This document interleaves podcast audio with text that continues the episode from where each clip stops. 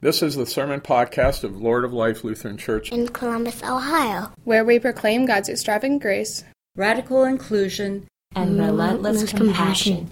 Join us for worship Sundays at 8 a.m., 9 a.m., or 11:15 a.m. This is Lord of Life. There is a place for you here. For more information, please visit our website at www.acceptingall.com. Good morning. 1 Kings 19 4 through 8. Elijah went a day's journey into the wilderness and came and sat down under a solitary broom tree. He asked that he might die. It is enough now, Lord. Take away my life, for I am no better than my ancestors. Then he lay down under the broom tree and fell asleep. Suddenly an angel touched him and said to him, Get up and eat. He looked, and there was his head there at his head was a cake baked on hot stones, a jar of water. He ate and drank and lay down again. The angel of the Lord came a second time, touched him, and said, Get up and eat, otherwise the journey will be too much for you. He got up and ate and drank. Then he went in the strength of that 40, food 40 days and 40 nights to Horeb, the Mount of God. Holy wisdom, holy word.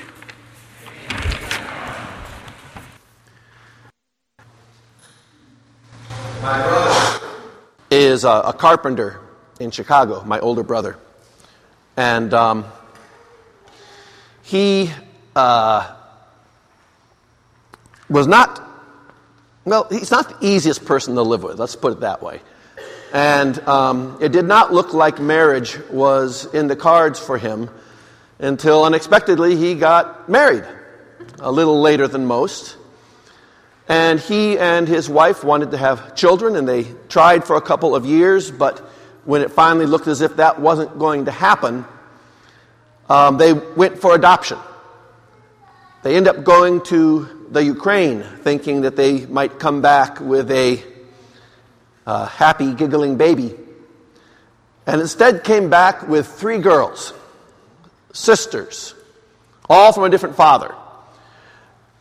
Three five, seven. So all of a sudden, this guy who had never even thought he was going to get married becomes the father of three girls. Then his wife died one or two years later. So now this guy, who didn't think he was going to get married, who is suddenly the father of three girls, is now raising three girls by himself. And not just any three girls because each one of, of these girls came with a certain amount of damage, uh, either from abusive parents, addictions, um, the orphanage that they came from was horribly understaffed, so they, they had received very little attention. The youngest one didn't talk. The one that seemed the most normal was the eldest one, Larissa. She was charming, and she took good care of her two younger sisters. The problem was that she wouldn't give up that role to her new adopted mother.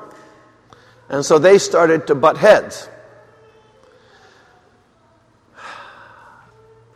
As time went on, it became clear that her damage was less visible than with the other two. Her problem was that because she had been adopted so late in life, she was unable to bond with her new parents. Indeed, she was unable to bond with anyone. She was unable to give or receive love. Now, a word about my brother. He is an incredibly stubborn man. When he was growing up, uh, one of the stories that comes down through the family was that when he couldn't figure out how this glass door in my grandfather's house worked, he just started wanging his head against it until my mother finally came and showed him how it opened. And that seemed to kind of define how he worked. He would just, he just wangs his head against things until they give way. This guy threw himself into raising these girls to the exclusion of everything else. But the tragedy of it is that Larissa was already so damaged by the time she came to him that, in essence, the DNA was set. And as she, she had trouble in school, she started abusing drugs. She slipped in and out of prostitution.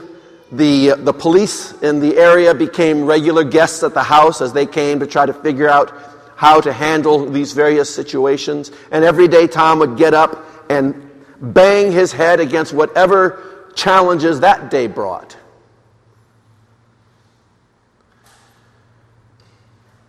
Eventually, she got so deep into drugs that she overdosed and died.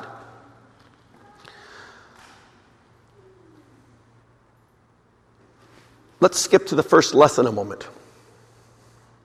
It's like imagine a stage and the curtain opens, and all we see is this old man staggering onto the stage and collapsing in the center by himself.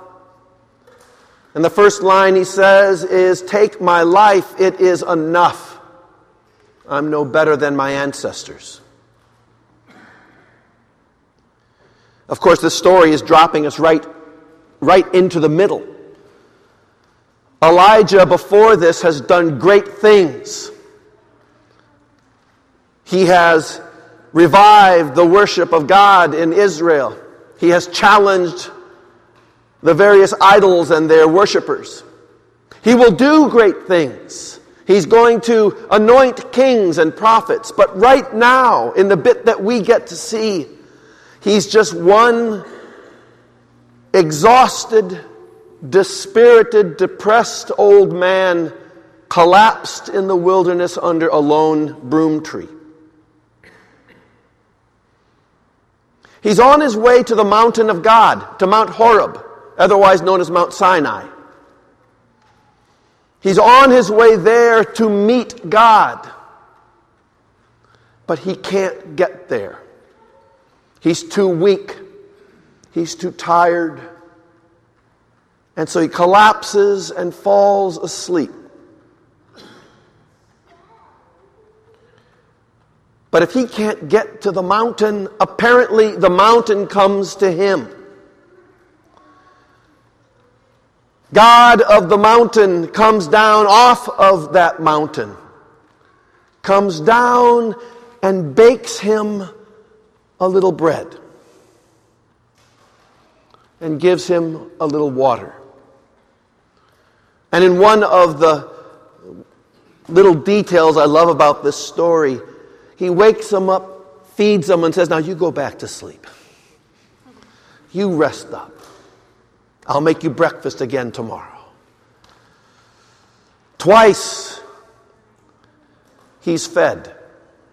Twice he receives nourishment to continue on in his journey. In our gospel, we hear Jesus talking about being the bread of life. We also talk about him saying, Believe in me. The work of God is to believe in the one that he has sent. And I will give you life. But the longer that I have been a believer, the more I have struggled with just what it means to believe. Does it mean I have to subscribe to a certain creed? Does it mean that I have to believe that, that, that someone lived that I've never met? Does it mean that I have to uh, believe that this person's a son of God or this or that or exactly what is it? And what happens if I can't? I don't know if Larissa believed. But I do know that she could not be anything than what she was. To my shame, I, I always thought that she could change. And I used to get angry at my parents and at my brother because they wouldn't crack down on her. They wouldn't put a wall up in between them and her to keep themselves from being hurt. But this man who simply wangs his head against whatever problems are in front of him could no more not love Larissa than she could be the daughter he was hoping she could be.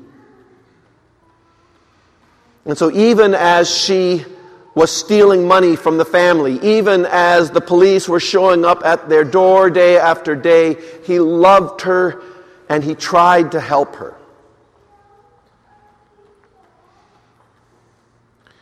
What do you do when you give love and get nothing back? What do you do when the person you love can, uh, cannot receive or give that love back?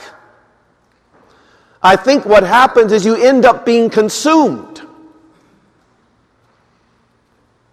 The person in need simply consumes what you give them.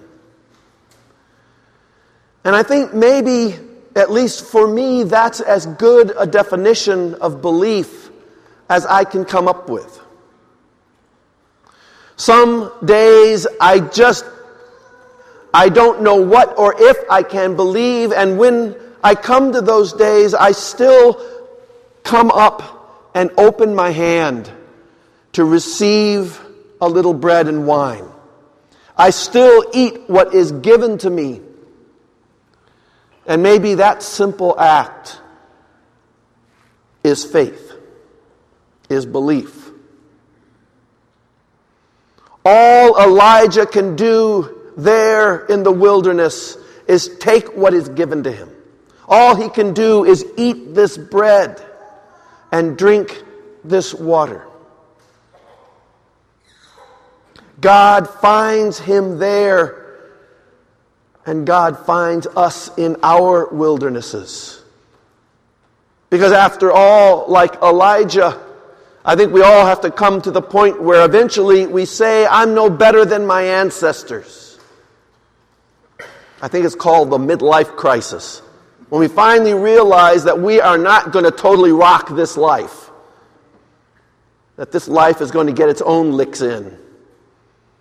And we realize that when it all comes right down to it, we're just one of us. No better and no worse. But it's to that dispirited and depressed one that God comes and bakes him a little bread and gives him just enough for one more day's journey. For just enough for that next leg. Just as we today receive just enough for the next day, and the day after that, and the day after that God finds us and draws us ever onward toward that holy mountain where the prophet Isaiah describes that great feast that's going to be waiting there. A feast of fat things and wine and beer and french fries. The feast of everything that is needful. We're not there yet. But I think that's where God is drawing us, all of us, and especially the broken ones and the tired ones, the ones who need to eat, just like the rest of us. Amen.